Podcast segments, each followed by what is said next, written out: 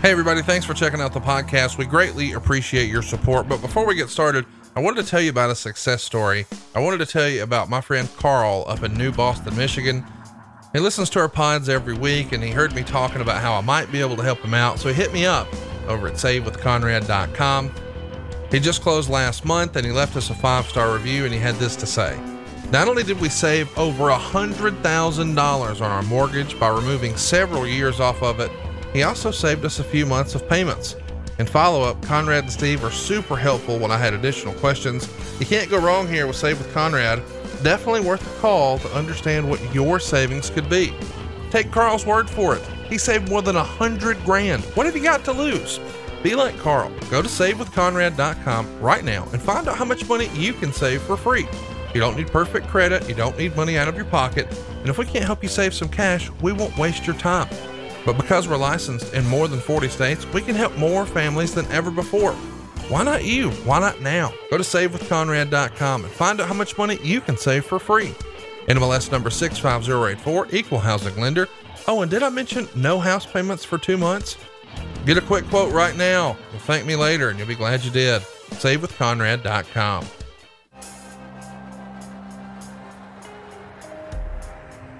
There's no better time to say I love you, and the most hated jeweler in America is at it again. You've heard us say I hate StevenSinger.com, and you've heard us rave about his famous roses. But Steven Singer has been selling diamonds and bridal jewelry for four decades. Whether you have someone or something to celebrate, Steven is there for you. Ready to take the next step? Steven has a Ready for Love engagement ring collection that is no hassle, no risk, expertly picked engagement rings that are ready to go.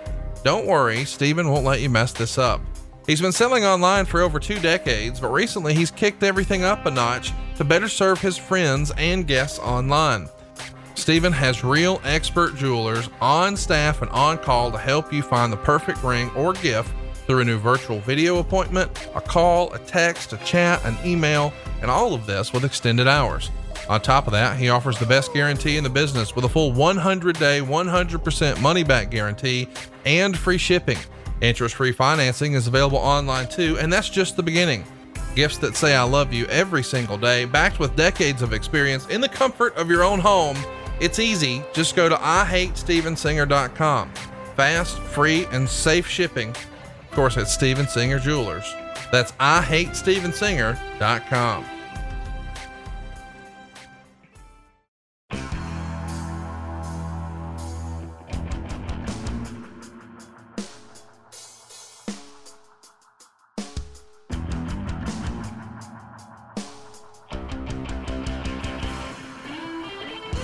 it's Conrad Thompson, and you're listening to ARN. Of course, we couldn't do it without the founder of the Four Horsemen, Double A, the enforcer himself, the founder of the Four Horsemen. It's worth repeating. Here he is, ladies and gentlemen, Arn Anderson. Arn, how are you, sir? Well, I'm still healthy, and everyone in the family is healthy. I understand everyone in your family is healthy, so those wishes go out to all of our listeners as well. I just hope everybody's doing all the right things uh, to get a hold of this pandemic. It's uh, it's a lot of moving parts right now, and we're hopeful that we're bringing you a, a fun distraction, and we hope that Arn can bring you a fun distraction tomorrow night. You can tune in to see Fight for the Fallen. Your man Cody is going to be taking on Sonny Kiss. This is uh, a rather interesting bout, to say the least. Lots of uh, debate over the weekend. I'm excited to see Sonny get the opportunity. And uh, Cody seems to think that there's no chance that Sonny wins. What say you? Well, would, why wouldn't he think that way? If, if I never went into a fight ever that I thought I was going to lose, right? You just don't do that, and that's just a mentality that that Cody has these days. He's confident in his abilities, and if there was any doubt, he would have pushed it so far back in his mind by now that you know he does feel unbeatable. And if you don't feel that way, you're going to go in with your chin stuck out, and we knows what we know what happens when that you know when you do that. So I think that's just him being confident, and uh, we'll see. We will see. I won't miss it. I'm looking forward to it. I feel like uh, Sonny's gotten uh, a fresh coat of paint, as they say, with his pairing with Joey Janela. So I'm excited to see what happens. I'll be watching. We hope you are too. It's AEW Fight for the Fallen. There's going to be a huge charity component to this. You don't want to miss it. It's live on TNT tomorrow night. But now let's get to what we're talking about today. It's Money in the Bank 2010. It went down, gosh, 10 years ago. And this feels like two weeks ago, July 18th from the Sprint Center in Kansas City, Missouri. We got about 8,000 fans in attendance. We sold about 169,000 pay per views.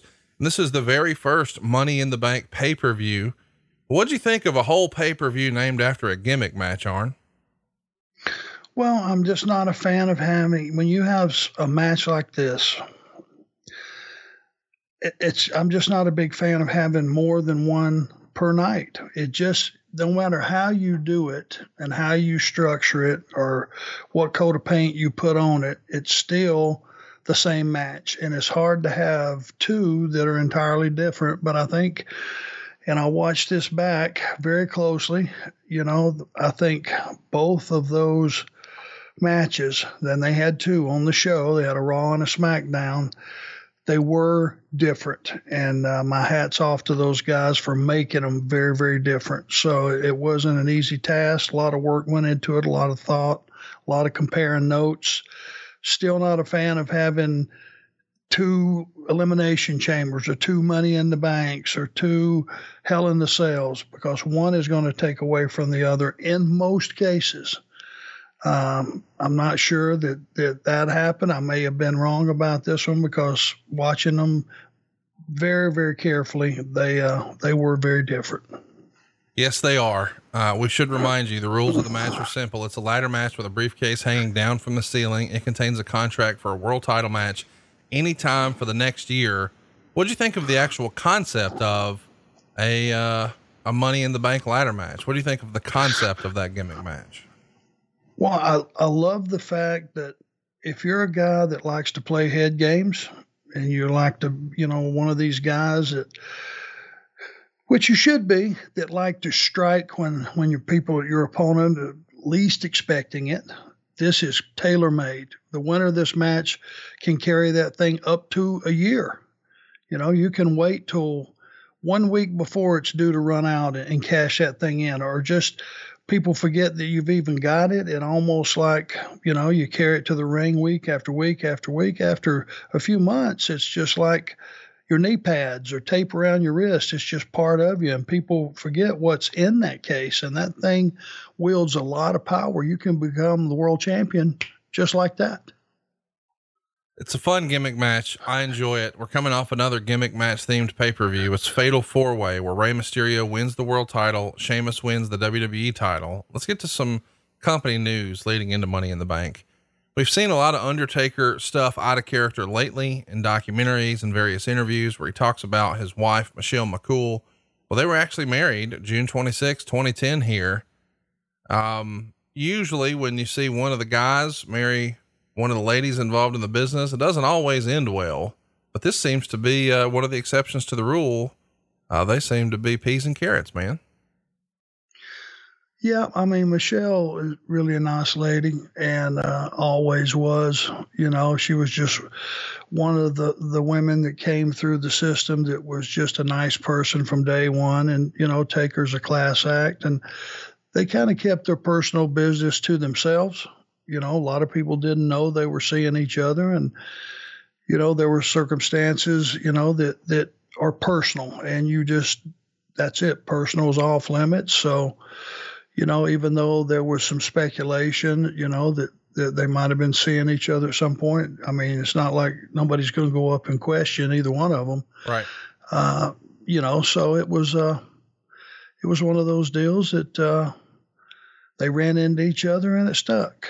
And I'm glad it did. One of the things that uh, didn't stick though are Flair chops in the WWE. Meltzer would report that Vince is now banning chops, the Flair style chops, not the Great Khali or Big Show style chops. And Meltzer would say most likely that will stay in effect until or if Michaels returns. Uh, it actually makes sense because anytime someone throws that style of chop, the whole building goes woo, and it reminds people of Flair, who's now with the opposition. Of course, he's on Impact, and they don't want Flair's name nor people thinking about him during their programming. I mean, I guess I get this, but it feels like chops have been such a big part of wrestling for so long that some of these guys may have trouble adapting to doing a match without them. What do you think of banning the chops? Well, to this day, people are wooing. Yep. And they're wooing on TV shows that doesn't even warrant a woo or have anything to do with wrestling.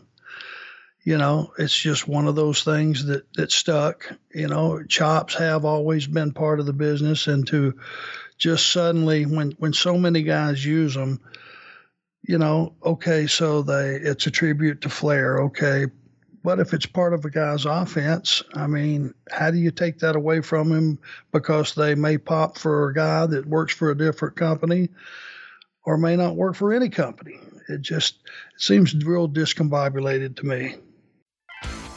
Fellas, are you prepared to unveil your summer bod? The beaches are opening back up, the sun's shining, and man, the bushes must be tamed. Manscaped.com is here to ensure your post quarantine body is ready for the wild. And listen, we've all had a situation, uh, especially uh, when it comes to swimsuits, where maybe you see something you wish you hadn't seen. Well, Manscaped here to help you out.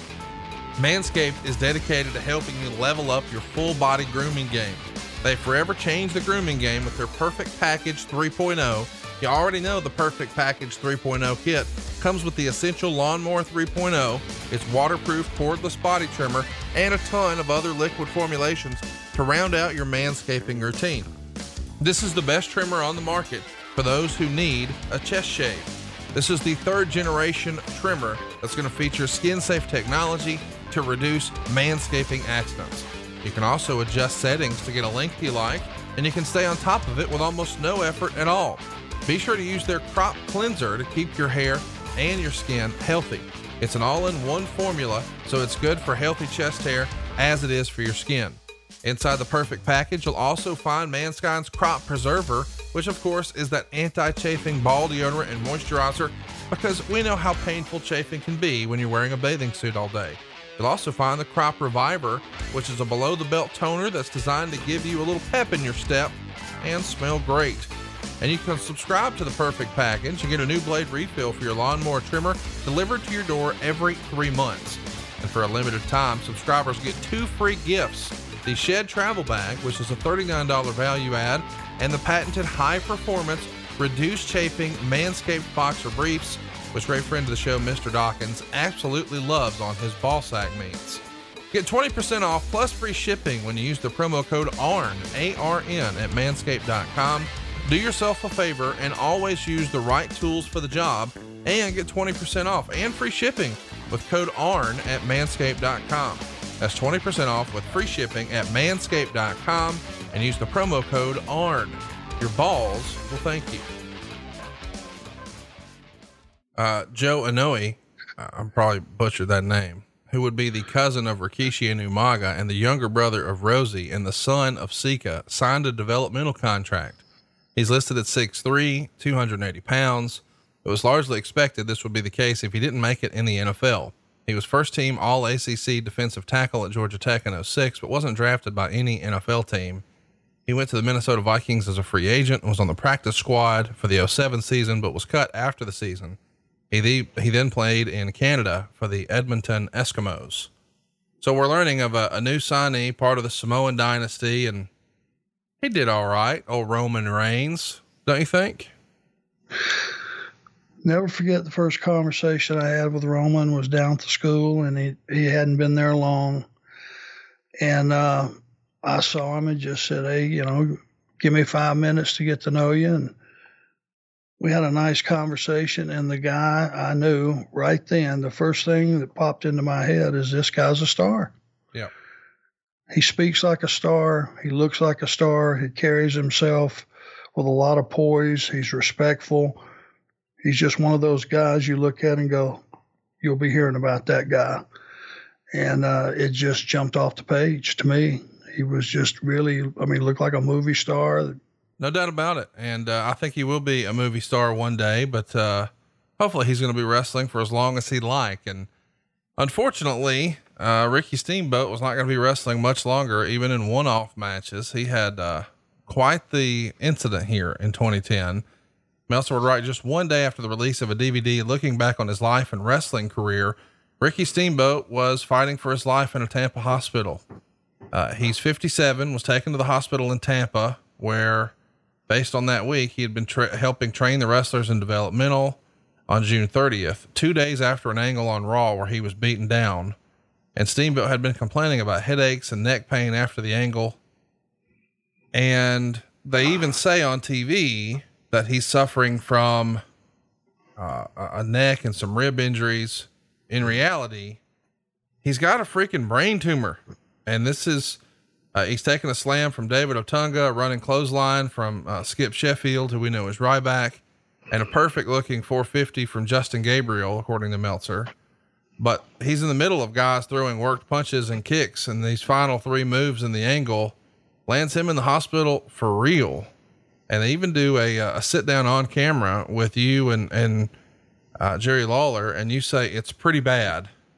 And, uh, he's diagnosed originally with a brain aneurysm, but it's not really written about this way in the Observer. But me and you know from talking to Ricky, and obviously you much more than I, he was in a bad way here in the fight of his life. Well, it was a brain aneurysm, I believe, right? Yes. Um, that's serious in any terms. When somebody says they had a brain aneurysm, you need to sit up in your chair and start paying attention. And uh, I heard from the office and I heard from Ricky's family, and uh, you know I was on top of it, and they said, "Yeah, it's bad, it's really bad." And Ricky was in intensive care. I want to say seven, ten days, something like that, and in the hospital a month, right at a month. That's that's serious. When somebody's in the hospital a month, that's that's serious business. Yes, it is. And uh, when they finally, he was able to travel uh, they had to, you know, put him on a bus. He couldn't even fly. The pressure, a month later, he couldn't even fly. They had to send a bus down to get him. And, you know, Ricky went through some very serious times. And it was just, just shows you, you know, this is a guy that was in great shape for any age, much less his age. And, uh, you know, people get hurt in our business. And, uh, Ricky got hurt and he got hurt bad. And, and, uh, we were on pins and needles for a while. Thank God that he pulled out of it. But even to this day, I ask him, you know, how you doing and stuff, and I think he has some leftover, you know, residual from that injury, like memory and some of that stuff that he never had before. Right. So thank God he made it through, but it was uh it was some pretty harrowing times. It's really unbelievable that you think about you know, Ricky Steamboat, and you think about all the bumps that he took and just three here and uh, one of them does him in and you just, you ne- you can never take your health for granted in pro wrestling, I guess is the lesson here. Fair to say? No, we get hurt and we all get hurt and some of us get injured and there's a clear distinction between getting hurt and getting injured. And I guess the best way to describe it is when you get injured, any athlete will tell you number one, you know immediately that you're injured and it's going to be life altering and basically it's taken out of your hands. When you get injured, you know, uh, fate just sweeps in and just takes it right out of your hands. It's not something you can tough out or it's not something you can just grit your teeth and get through. When you get injured, now you got to have medical attention. And uh, it's uh, it happens all the time in our business. Sad to say it's a tough way to make a living. Well somebody has decided i've had enough wrestling. Shane mcmahon. Meltzer would report shane mcmahon's first known business move since leaving wwe was to invest in a group called international sports management in the uk and it represents many top british sports stars most notably in golf and cricket and the plan is to use the new capital it's gotten from McMahon as, as well as several others that were formerly involved with uh, Set, Setanta Sports. I just butchered that to build their business in the U.S. They're looking at shortening up golf tournaments to try and capitalize on the success cricket has had in the UK. We've heard about Shane sort of, you know, dabbling in businesses here and there. I think he tried to do some uh, pay per views in China and things like that most people once upon a time never imagined Shane leaving the company. Were you surprised that, that Shane left and, and found life after WWE?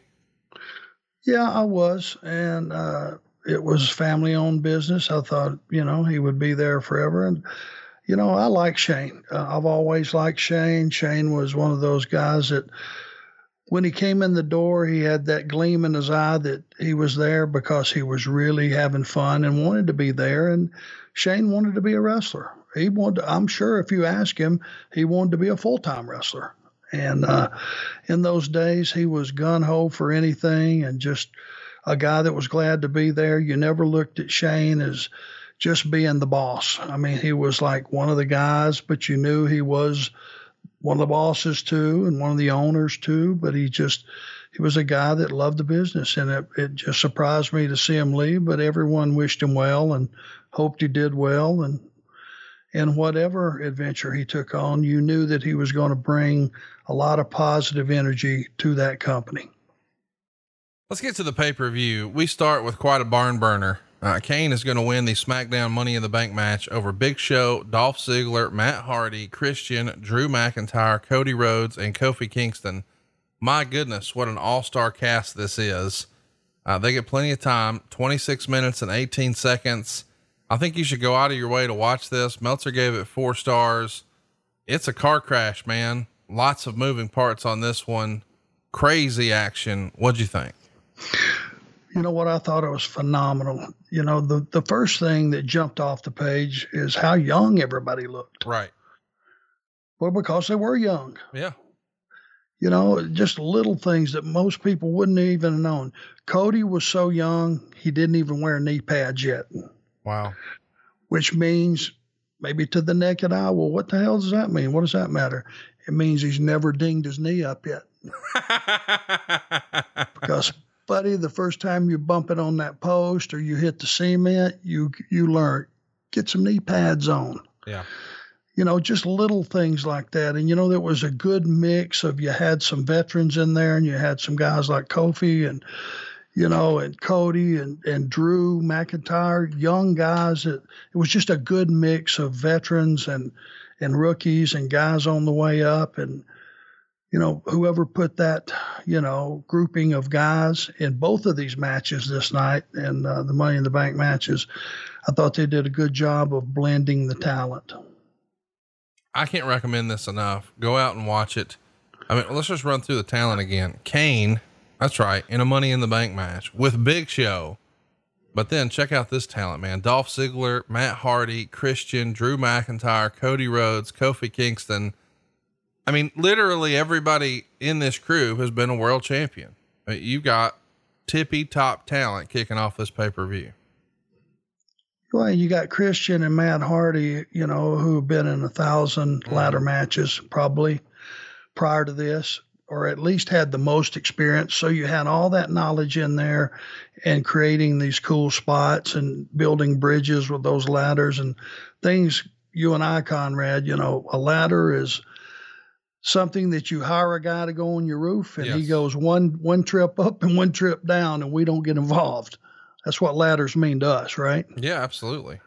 These guys are like it's like building blocks. It's like grown ups sitting down with Legos and hey, let's see how creative you can get you know, and Kane, a guy that had paid his dues, was a huge star, big show, who's a giant out there, you know, breaking ladders and stepping on the bottom rung of a ladder and it breaks and he reaches up and rips off a piece of a ladder and he's in giant mode, Kane's in kill mode, and these other guys are running around doing what they do. You know, Kofi, the incredible spots that he does. It's just it's a good blend. It's a good way to start the night. There's no better time to say I love you, and the most hated jeweler in America is at it again. You've heard us say I hate Stevensinger.com, and you've heard us rave about his famous roses. But Steven Singer has been selling diamonds and bridal jewelry for four decades. Whether you have someone or something to celebrate, Steven is there for you. Ready to take the next step? Steven has a ready for love engagement ring collection that is no hassle, no risk, expertly picked engagement rings that are ready to go. Don't worry, Steven won't let you mess this up. He's been selling online for over two decades, but recently he's kicked everything up a notch to better serve his friends and guests online. Steven has real expert jewelers on staff and on call to help you find the perfect ring or gift through a new virtual video appointment, a call, a text, a chat, an email, and all of this with extended hours. On top of that, he offers the best guarantee in the business with a full 100 day, 100% money back guarantee and free shipping. Interest free financing is available online too, and that's just the beginning. Gifts that say I love you every single day, backed with decades of experience in the comfort of your own home. It's easy. Just go to IHateStevenSinger.com. Fast, free, and safe shipping. Of course, it's Steven Singer Jewelers. That's IHateStevenSinger.com. Let's get going on the next match. But before we do, we should mention that we've got Sheamus doing an interview noting that Nexus at this point has laid out Bret Hart, Vince McMahon, and Ricky Steamboat. And he says he hasn't gotten his fair amount of respect, even though he's a two time champion. And he says he's going to get back at Cena for making fun of his skin and accent. And when you just read it laid out like that, you start to think, damn, Sheamus sounds like the baby face, but he's not. Uh, next up, we get Alicia Fox pinning Eve Torres to keep the Divas title, five minutes and 52 seconds. Meltzer didn't hate it, but he didn't love it. He gave it three quarters of a star. He says the early part was okay as they worked off a collar and elbow tie up, but once they passed the 90 second mark, the crowd quit caring. And I think that's probably, uh, unfortunately, about as fair of a write up as we can do. The fans were just not into women's wrestling here in 2010 for whatever reason. Well, eh, you know, before we go forward on that, let me just say that Kane went over in that match and found, you know, and got his due, and and the audience gave him a reaction that he deserved. Kane's a big star. He's a player. He's a guy that had done everything that had been asked and just a tremendous performer. And he got his due that night, and it felt good. And the audience, you know, respectfully gave him that kind of reaction when he went over. So, but you know, Eve, moving on, you know, Eve was, you know, one of those ladies that that picked it up quickly. She wasn't in the business a long, long time, but you know, she picked it up quickly. Uh, Alicia was a solid performer, and uh, you know, for what it was, I'm sure it was a solid match. Uh, it just wasn't very long, and it was positioned after all that drama of the first Money in the Bank ladder match. So you know, no matter who you put there, it's going to be all right. Let's let's catch our breath here for a minute, and before you knew it, it was over. So it was what it was. Next up, we see Swagger on the cell phone talking to Mom, who Striker would call Mildred Swagger, which is kind of funny. Uh, she's not happy with him for not saving his father. He blamed his dad for vicariously living through him, and that dad tried to steal his spotlight. He said he wanted to help his dad, but couldn't risk Kane hurting him so soon before the title match. And Mildred was apparently not convinced. Uh, but next up, we get some good stuff, man. David Hart Smith and Tyson Kidd teaming up to beat the Usos and retain the tag titles. They don't get a ton of time, five minutes and 53 seconds. I love, and we've talked about this a lot. We love the Usos. We love the pairing of Tyson Kidd and David Hart Smith, who we know is Davy Boy Smith Jr. now on the independents and in New Japan and everywhere else he's been. But they don't get a ton of time here. Meltzer only gives it two and three quarter stars. Of course, David and Tyson pick up the win. What'd you think here? To me, uh, the only complaint is not long enough. Yeah, uh, you know those guys. They managed to tell a little mini story uh, in the time they had, and the work rate was excellent as you knew it would be. They got two sets of heat, which set, you know, and I call him Bull Puppy. That's just a little rib between the two of us. Uh, Davy, uh, Davy Boy Jr. Uh, made a really good comeback. And, you know, went over with uh, what was a very popular submission, which would be the sharpshooter.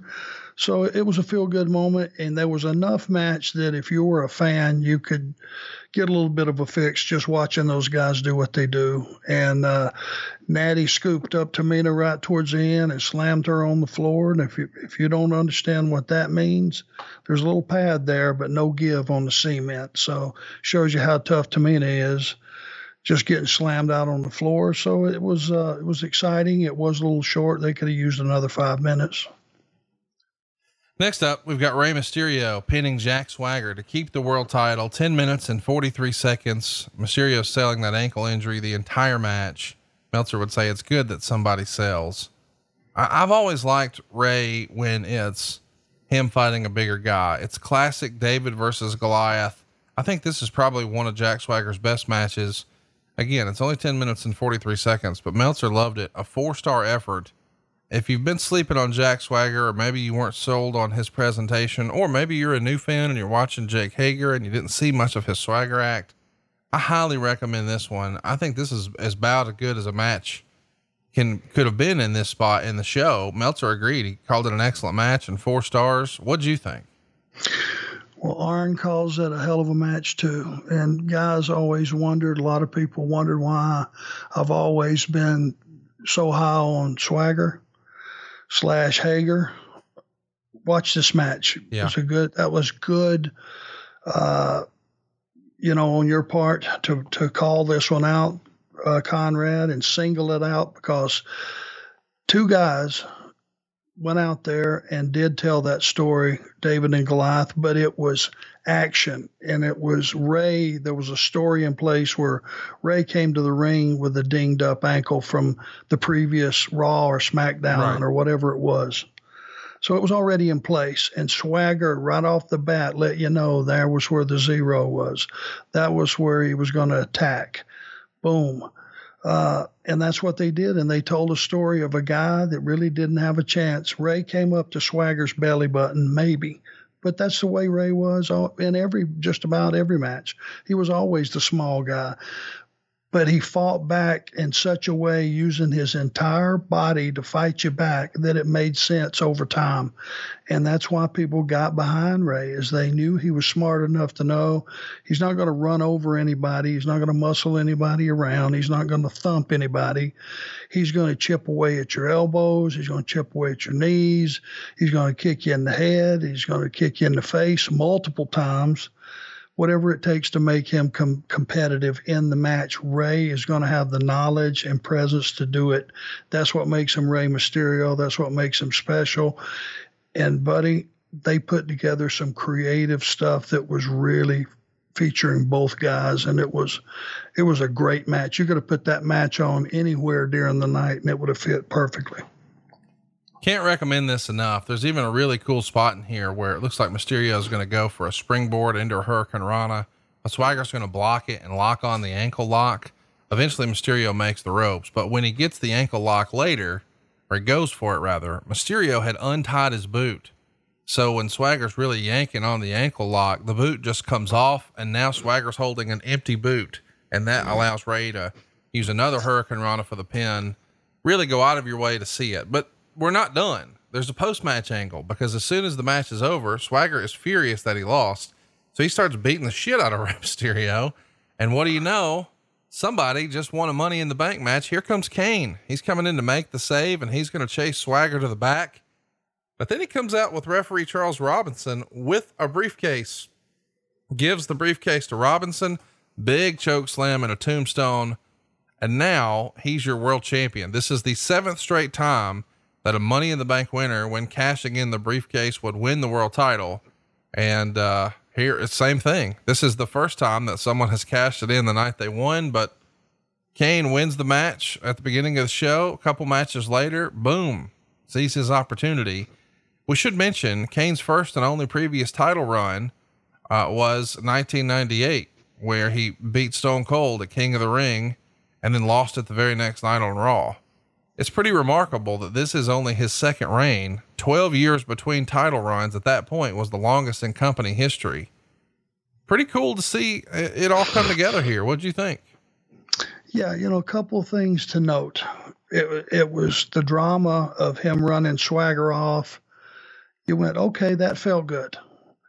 But when he came back with that briefcase, he had that long walk that everybody went, oh God, wait a minute. Yeah he's going to, you know, and there's your drama, taking his time down to the ring, giving it to the referee.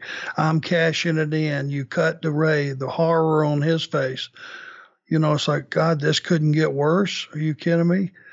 You know, I just got out of the way of a, a VW running me over and a damn here's an SUV coming the other way and plows me. You know, it's you know, good lord. And uh, the the crazy thing about it, and this is what I love about wrestling fans, they're so respectful and they get it. You know, even though it was Rey Mysterio and Kane came down and stuck Rey, as beloved as Rey was, they also had a place that they knew Kane deserved this. So when he stuck Rey with that tombstone, won the championship, he got a huge pop. You go back and watch it, it was as big a pop as anybody got all night. And it was, you know, as much a career acknowledgement from the fans to Kane as anything else. They were happy for him. Hey man, want to make this the best summer ever? What if you could get rid of your credit card debt and lower your monthly payments by five, six, seven, even 800 bucks a month? But what if the little cherry on top was no house payments for two months? That's right, no payments in August or September. You're done until October. And come October, you're going to have a better mortgage. But don't take my word for it. Ask Kenneth in Hazel Green, Kentucky. He says, All I was trying to do was refinance down to 10 years in order to set me up for retirement without a mortgage payment. After telling First Family what I wanted, not only did they get me a shorter term, but they were able to reduce my payment and cut my interest rate in half. I could not be more satisfied with the process and the outcome. If you're looking to get out of debt faster and with cheaper monthly payments, and maybe even get rid of all your credit card debt, man, you've got to go to savewithconrad.com. You don't need perfect credit or money out of your pocket. Even credit scores in the 500s can qualify. And because we're licensed in more than 40 states, we can help more families than ever before. So what are you waiting for? Find out how much money you can save right now for free at savewithconrad.com. NMLS number 65084, equal housing lender. That's savewithconrad.com. It's uh it's pretty cool to see Kane get his big moment here. It's going to last 154 days until TLC 2011. He's going to lose the world title to Edge in a fatal four way. The other folks in the match are Del Rio and once again, Rey Mysterio. All right, let's get to uh, the next match here. Layla is going to pin Kelly Kelly in three minutes and 54 seconds to keep the women's title. It gets half a star. Meltzer called it pretty sloppy early. These girls are working hard. I don't think Kelly Kelly's ambition was ever to be a professional wrestler, but well, if that's what Caesar wants, that's what Caesar gets. What'd you think? Sure. And it takes a long time to get good at this. Yes. You know, let's just face it, the girls didn't have enough reps to be polished. You know, they were just beautiful women they were meant to just be beautiful women out there and if they were athletic on top of it then then great it wasn't a it, it, this was prior to the really polished ladies that were just world class athletes got the business were meant to be in the business it was ordained probably centuries before they were ever even thought about you're supposed to be in this business because when the the shoe dropped you know, and the ladies were getting all those reps, and then you started to see the talent just get better and better and better. It was because of reps, and it was because of destiny. It was a lot of things, and these ladies were just meant to be on TV, just not necessarily as wrestlers. Next up, we get a Raw Money in the Bank match. The Miz is going to pick up the win over Mark Henry, Evan Bourne, Chris Jericho, Edge, Ted DiBiase, John Morrison, and Randy Orton I got to tell you, man, these two Money in the Bank matches in this show really stood out to me because there's so much talent. Again, another four star outing. This is the third four star match on the show. What a sleeper this is. The Miz wins here. I, I, love this one. I don't know what else to say. I, I know we just sort of crapped on it at the top saying, oh, there's too many gimmick matches and we're trying to force it. But I'll be damned if the execution here isn't damn near flawless. Great stuff once again and and we see guys we don't really see all the time now. Evan Bourne, Ted DiBiase, and of course some guys who've been here the whole time, like Randy Orton and Chris Jericho and the newly returned Edge. This was a fun watch this week. What'd you think watching it back for the first time in ten years? Hundred percent. I'm with you. And again, it was another blend of young guys that were getting a chance to be in a huge match. You know, DiBiase, Evan Bourne, and you had your veterans. You know, you had the Jerichos and the Edge, and and you know, Miz was a guy that you thought going into this match was maybe just going to be another contestant. Uh, you didn't know he was going to have the impact. You certainly didn't know he was going to win the match. I don't think. I don't think anybody in Vegas would have picked Miz right to win this thing. So you had that shock factor. But once again, people do not understand these these matches. Man, they take a lot of effort and they take a lot of thought, and to come up with one that was totally different. And and I you know, I made mention and jotted down the spots and went back and looked at it, was totally different from the earlier match, which is difficult to do. I mean, there's only so many things you can do with a ladder, and it's very dangerous. You know, but they did some really impressive stuff. They had some spots to make Mark Henry, you know, look like Samson. You know, one spot in particular where there's four guys up fighting on two ladders, and Mark stepped in and the spot from the Samson movie where he steps in and just pushes the two columns apart and the building falls down. You know, that's what that was a reminder of that type spot. It made Mark look like a monster. It was just a lot of thought went into this thing. It really did. Let's talk about Miz here getting the win. He's going to hold the money in the bank contract for 127 days, which is just over four months. Then he's going to cash it in on then WWE champion Randy Orton to win the title on Raw November 22nd, 2010. You know, fast forward six months and he's in the WrestleMania main event against John Cena. The rise really starts right here. Were you surprised that they went with Miz? I mean, I know you said Vegas wouldn't have taken it, but you were working with him day in, day out. You saw what sort of a loyal soldier he was to the company and the brand and a good representative for the organization. Were you surprised that they actually made him, you know, a, a legit main eventer here with John Cena at WrestleMania the next year? No, not really. You know, I know Vince likes Miz. He's dependable. He's durable. You know, he speaks well. He dresses well you know, he fits with that Hollywood deal. He can go do Entertainment Tonight or any of those shows and represent the company well. He's a guy that literally started from Tough Enough and came up through the ranks, so he paid some, you know, some dues. You know, it was a guy that kind of came in under the the radar, but you know, he was built properly and putting him in the main event with John Cena at WrestleMania is about as big as it gets. So uh, Vince always and probably to this day likes and depends on Miz for you know to do a lot of things. So good for him. Let's run a timeout right now to talk about a friend of ours. Uh, of course, you know he's uh, always ready. Our great friend, the former Zack Ryders, Matt Cardona. He's always ready. Remember when you were always ready? You know, to go. Well, now you can increase your performance and get that extra confidence in bed. No, I'm not talking about major figures. I'm talking about BlueChew.com, which creates a major figure of its own. That's blue like the color blue, and this is uh, Blue Chew. See, Blue Chew is bringing you the world's first chewable with the same FDA approved active ingredients as both Viagra and Cialis. You can take them anytime, day or night, even on a full stomach. And since they're chewable, they work up to twice as fast as a pill, so you can be ready whenever an opportunity arises. If you could benefit from more confidence where it counts, Blue Chew is the fast and easy way to enhance your performance. Blue Chew is prescribed online by licensed physicians, so you don't have to go to the doctor's office or wait in line at the pharmacy, and it ships right to your door in a discreet package. They're made in the USA, and since Blue Chew prepares and ships direct, they're cheaper than a pharmacy. And maybe best of all, no more awkwardness. Right now, we've got a special deal for our listeners. Visit bluechew.com and get your first shipment for free when you use our special promo code ARN. That's A R N. Just pay $5 shipping.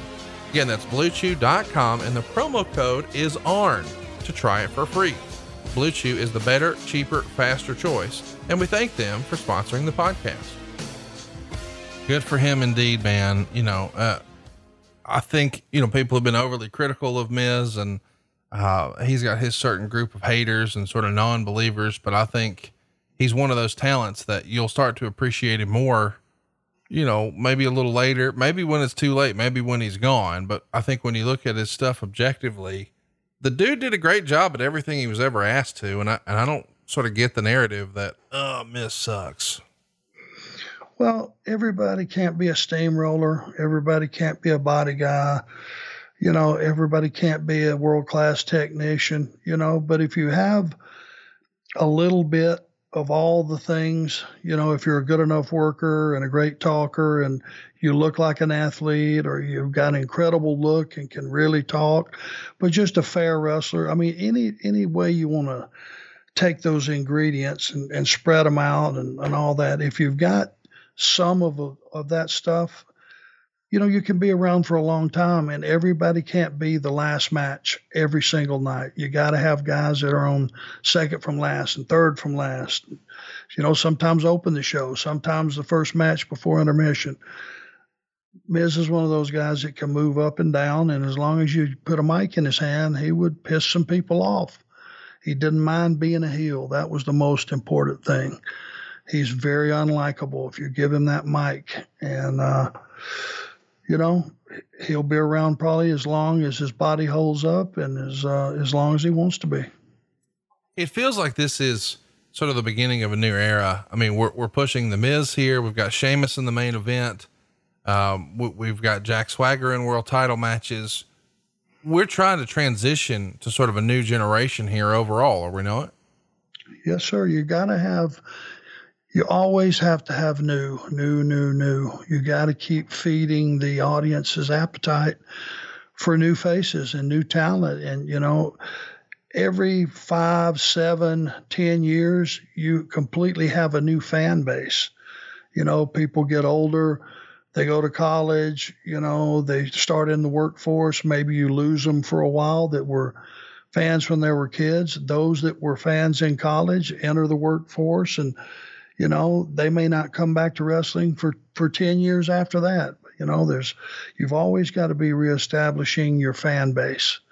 And that means you've got to have a diverse menu of talents that give you all kind of different things. And all these guys are, they're different. And, and that's what you have to have when you're producing. Think about the hours of television WWE is available, you know, and it's, if you just have the same product, you know, which is a mistake that's been made in the past, putting the same talent in too many segments on Raw or SmackDown, other than feed that time out and feed those segments to these young talent that need it to get over. And I mean on a weekly basis, not a monthly or every six weeks or eight weeks. That, that won't get it. You got to have these guys on TV every week if they're going to get over. And some point, judge whether they're in a position to be a top guy and draw or not, but they got to have a chance, and that means they got to have reps on reps on television.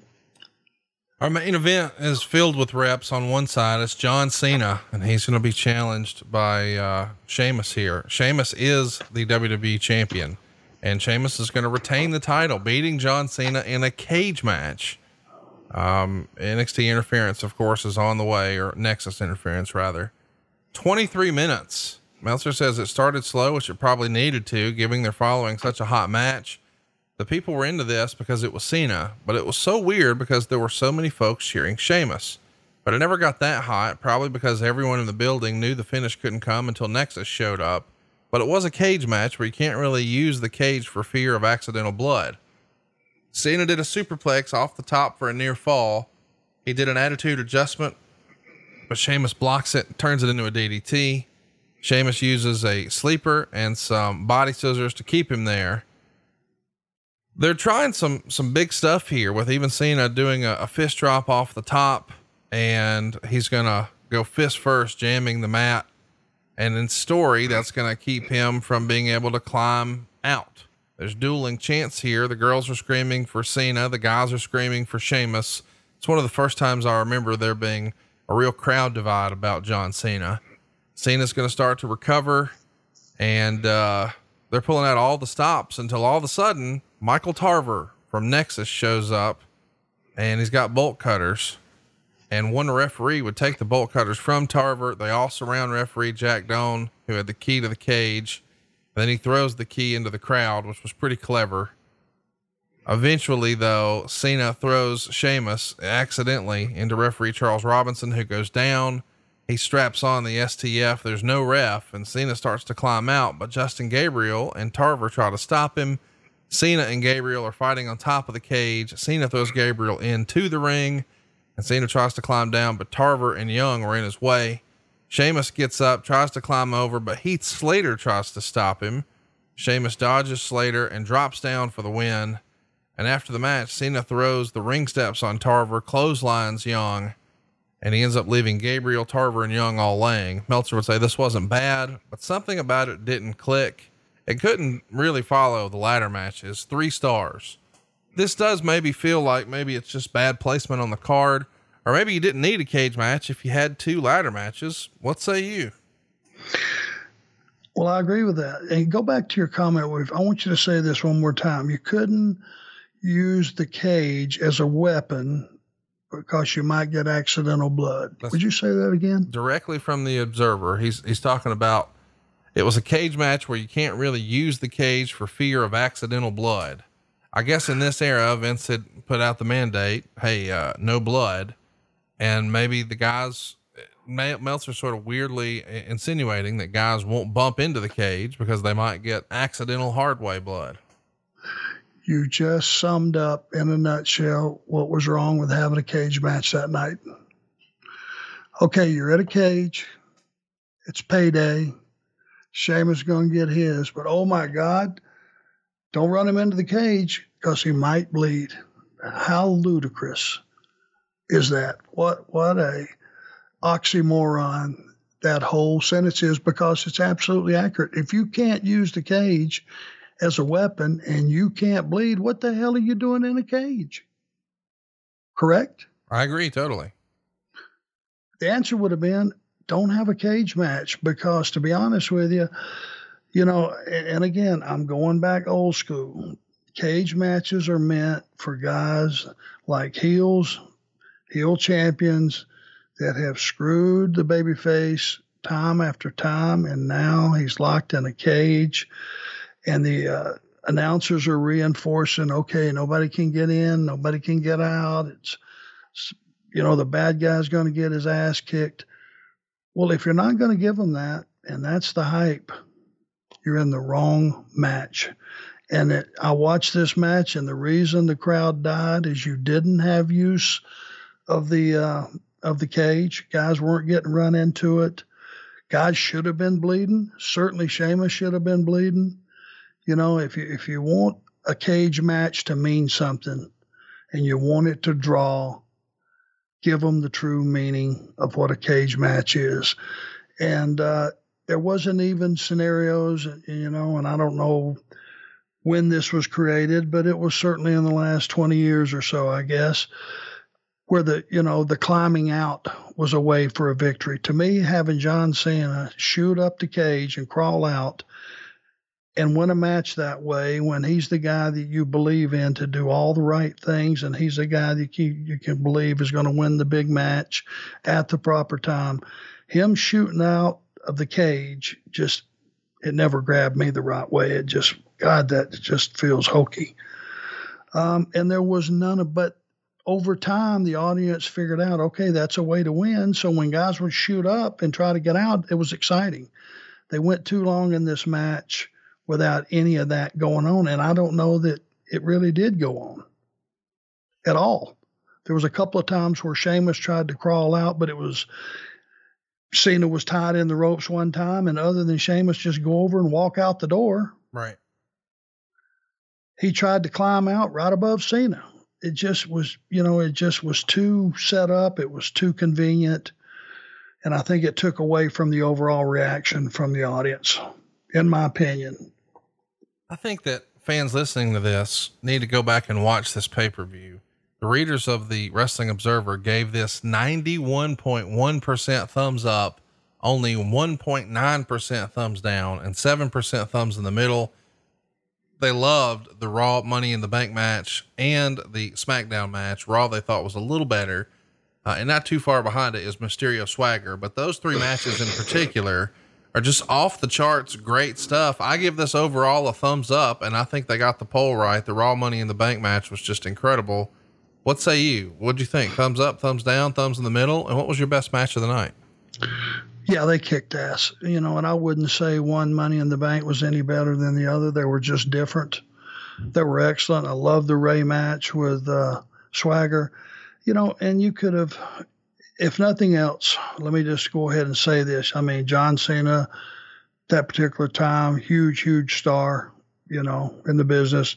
Sheamus was getting a push, but the one fumble at the end of the night, if you were going to have Sheamus go over, and I liked him going over the rail and running, getting away from the Nexus because they were there to cream everybody. Nexus, the one fumble was taking any heat off of those guys. If they would have got in that cage with Cena and all those kids, and I mean the Nexus, would have left Cena in a pile, you would have ended the night just piling more heat on those guys. And I think they got their water cut off probably a year and a half too soon. They should have ran with those guys for at least a couple of years before they started breaking them up or putting dents in them because the concept, the young guys, the best the school had to offer was all in one group and they made for a formidable team. That was the one mistake I think at the end of the night. But I thought it was a, a very solid pay per view. I thought it was exciting. It was different. It was creative. Kudos to all the producers and the talent who kicked ass comparing notes and making it different for the fans. And I thought the fans had a great, great viewing experience. No doubt. And I'll tell you, the great times kept rolling the very next night on Raw. It was uh, July 19th in Tulsa. It's a great show, but it starts with an incredible three way that we should mention. We've also got a reveal of Team Cena with Bret Hart at the end of the show, which is fun. But the really fun thing here is the opener. It's Orton over Edge and Jericho, where Meltzer would give it four stars and say it was one of the best Raw TV matches of the year with tons of near falls and saves. It's good stuff.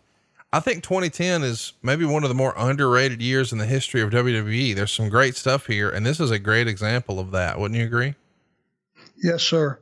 Absolutely. And young talent stepping up and demanding to have a spot on top in the company. And that's what you want. You want guys chomping at the bit, wanting that top spot. And guys were starting to rise, you know, rise up and and uh, up their game, and a lot of things were happening in 2010. Let's uh, let's jump to Twitter. We let you guys ask questions, um, and one of the things that we do is, is we do this every week, where you can ask questions about whatever the topic is. But every other week, it's an Ask Arn. So next week we've got nothing but questions. Stay tuned and ask a question if you'd like to at the Arn Show on Twitter. And by the way, a, a, a little rumor going around, Arn, is very soon we might actually have your actual name on Twitter. How about that? Oh, yeah. Uh, that, that's what I hear. We've got a friend of a friend who's working on that for us, but we're working on getting you some questions for today's topic Money in the Bank 2010. Rajiv, great friend of the show, writes Was having Kane win the first Money in the Bank match just to shock the audience? Mostly more agile guys had won this match or this style match up to this point it doesn't seem like this type of match suits big men, but Kane always seemed to pull it off. And he did here. And uh, I agree. I don't know that anybody would have necessarily picked him as the winner, but it made sense the way they did it. What'd you think? I think, like the audience thinks, if you saw the reaction, it told you you made the right decision. Yeah. It was it was more of a career validation from the audience to Kane than anything else. Than winning that particular match, they were just validating that he was a big star. It was a popular decision. Uh, Drew Landry wants to know uh, who is someone Arn or the Horseman would want to face in a cage match. Do you have a favorite cage opponent? Like back in the day, you, you've said, Hey, if I had one dream WrestleMania moment, I would, uh, I'd want to wrestle Ricky Steamboat. Did you have a favorite cage match opponent? Uh, I tell you what, I did like the one that I really enjoyed was uh, Ole and I wrestled the Rock and Roll Express in Greensboro in a cage, and they were the champions. That went almost 60 minutes. Uh, Ole and I beat the ever loving piss out of both of those kids for 50 minutes. And uh, they just kept fighting back, and right at the end, they were able to pull off a victory. And uh, and get out of there just barely as as Ole was stomping them all the way out of the cage. It was was one of those nights and and one of those matches that you didn't think you would see. The scenario was all wrong with the babyface champions and and uh, and we went some time and told the story and. Uh, I thought it was one of the best cage matches I've seen as far as having a, a little bit challenging set of circumstances. And I feel a little funny saying that because we were in the match, but I'm watching Ole and, and the Rock and Roll Express just just tear it up. And uh, I was just fortunate to be in the match and be part of it and do my part, hold my part up. And that's one that I really enjoyed, I think. Jimmy Steven wants to know why did WWE give up on Tyson Kidd and Davey Boy Smith Jr. so quickly? Who knows? Whoever knows? You've seen them, Conrad. They're yep. one of your favorites. Team, yep. you're a pretty good critic. I feel like I can judge talent and assess talent. I thought they were a great team, and uh, there's never a reason that that talent gets their water cut off. It's just like, okay, we're going to go with these guys, and then one day, water gets cut off, and it's over. I wished I had the answer. Rajiv wants to know Was Vince against tag team wrestling at this time? It seemed like it was always on the back burner during this period. Here was a rumor, and this is what, you know, I believe it because it's always about the almighty dollar. He didn't like managers. He went through that period of time where everybody had a manager and then they went away.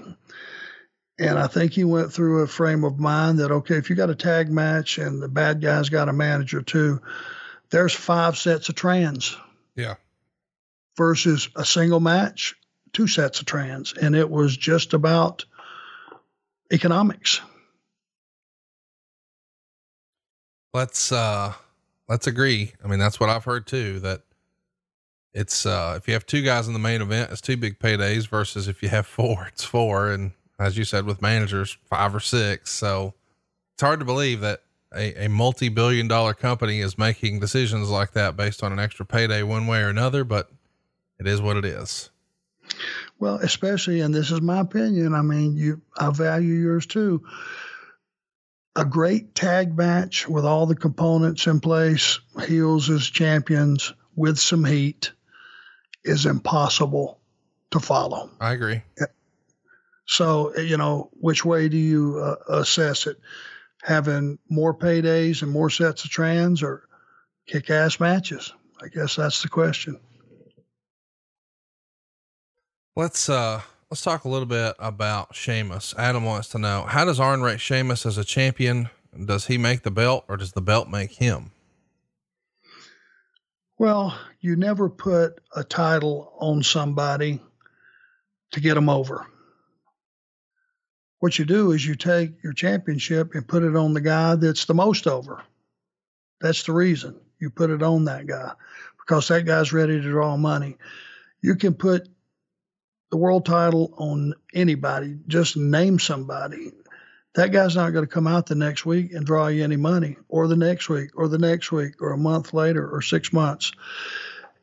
People, the audience smell it they can smell it big time. You put the title on somebody to try to get a guy over, that's just shoving them down people's throats, and that's not what works.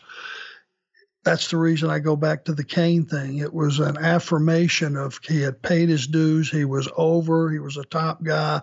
When you saw Kane coming down that, that aisle, you knew what you got, and the audience acknowledged that night he deserved to be the champion. And and that's kind of the rule that you always try to follow. Instagram, a wrestling historian, wants to know why did Vince McMahon lose interest in this era in Drew McIntyre as a top player? Well, he was, uh, you know, he saw something in Drew that he really liked. He named him the, what was the title he put on Drew? The what one? He was the, the chosen one. Remember that? The chosen one, that moniker, right? Well, I think that was a shoot at that time. I think he looked at Drew and said, here's a young guy that I'm going to go all the way with. I've said this before, and I know it sounds crazy, but Drew got too lean. And I know that he knew Vince liked body guys and everything, but Drew went through a period where he got so lean, it actually was a, a detraction from his look because he's a big, tall guy.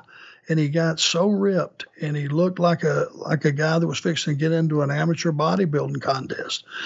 I think that hurt him in as much as anything else. But I think Vince truly chose him as being one of the next big stars. And it just, when he got so ripped and, and, and stuff, it just took away from him because I think he had some issues, you know, outside of the ring as far as, uh, you know, in his personal life, which at that particular time, it all just kind of snowballed together.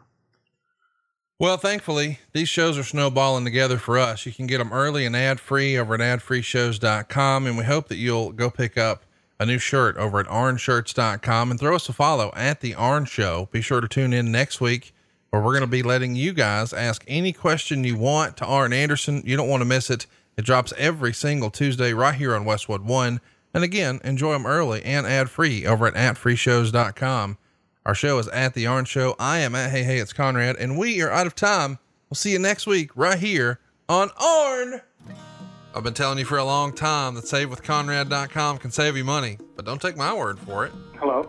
Good morning, Josh. This is Dave Sobel with Save with Conrad. How are you, my friend? I'm doing well. So, what made you come to Save with Conrad in the first place? Uh, having listened to the podcast for a while, refinancing our home had been something that you know we had kind of thought about before in the past, but just never kind of pulled the trigger on. And then finally, I said, you know what? I uh, I listened to the man's podcast enough. Uh, what what hurt could it do to uh, see exactly what Conrad and his team could do for us? And it's one thing I'm glad we did.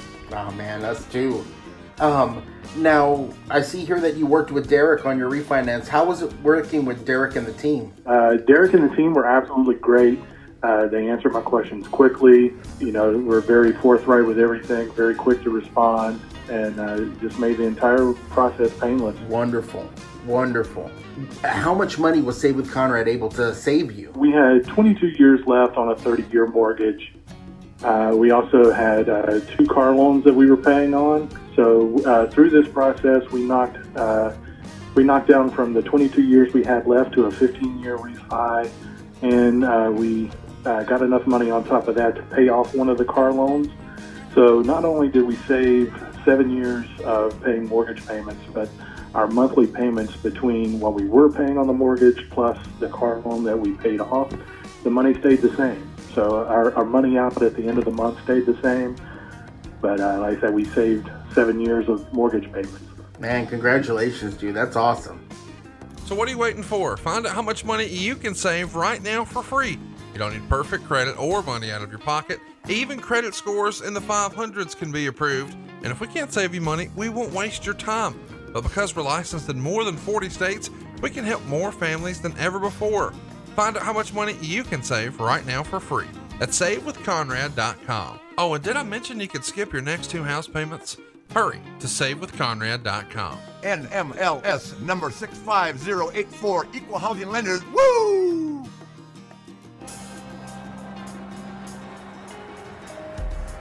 There's no better time to say I love you, and the most hated jeweler in America is at it again. You've heard us say I hate StevenSinger.com, and you've heard us rave about his famous roses. But Steven Singer has been selling diamonds and bridal jewelry for four decades. Whether you have someone or something to celebrate, Steven is there for you. Ready to take the next step? Steven has a Ready for Love engagement ring collection that is no hassle, no risk, expertly picked engagement rings that are ready to go. Don't worry, Steven won't let you mess this up. He's been selling online for over two decades, but recently he's kicked everything up a notch to better serve his friends and guests online. Steven has real expert jewelers on staff and on call to help you find the perfect ring or gift through a new virtual video appointment, a call, a text, a chat, an email, and all of this with extended hours. On top of that, he offers the best guarantee in the business with a full 100 day, 100% money back guarantee and free shipping. Interest free financing is available online too, and that's just the beginning. Gifts that say I love you every single day, backed with decades of experience in the comfort of your own home. It's easy. Just go to IHateStevenSinger.com. Fast, free, and safe shipping Of course, at Steven Singer Jewelers. That's IHateStevenSinger.com.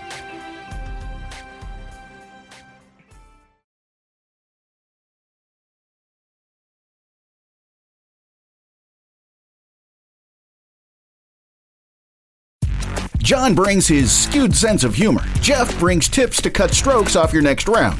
Together, it's those weekend golf guys. They'll pay a lot of money to PXG and Titleist and Callaway and on and on and on, right? How many yards do you think you're going to pick up with that extra driver? I think I can get an extra 5 to 10. What if I give you 15 to 20?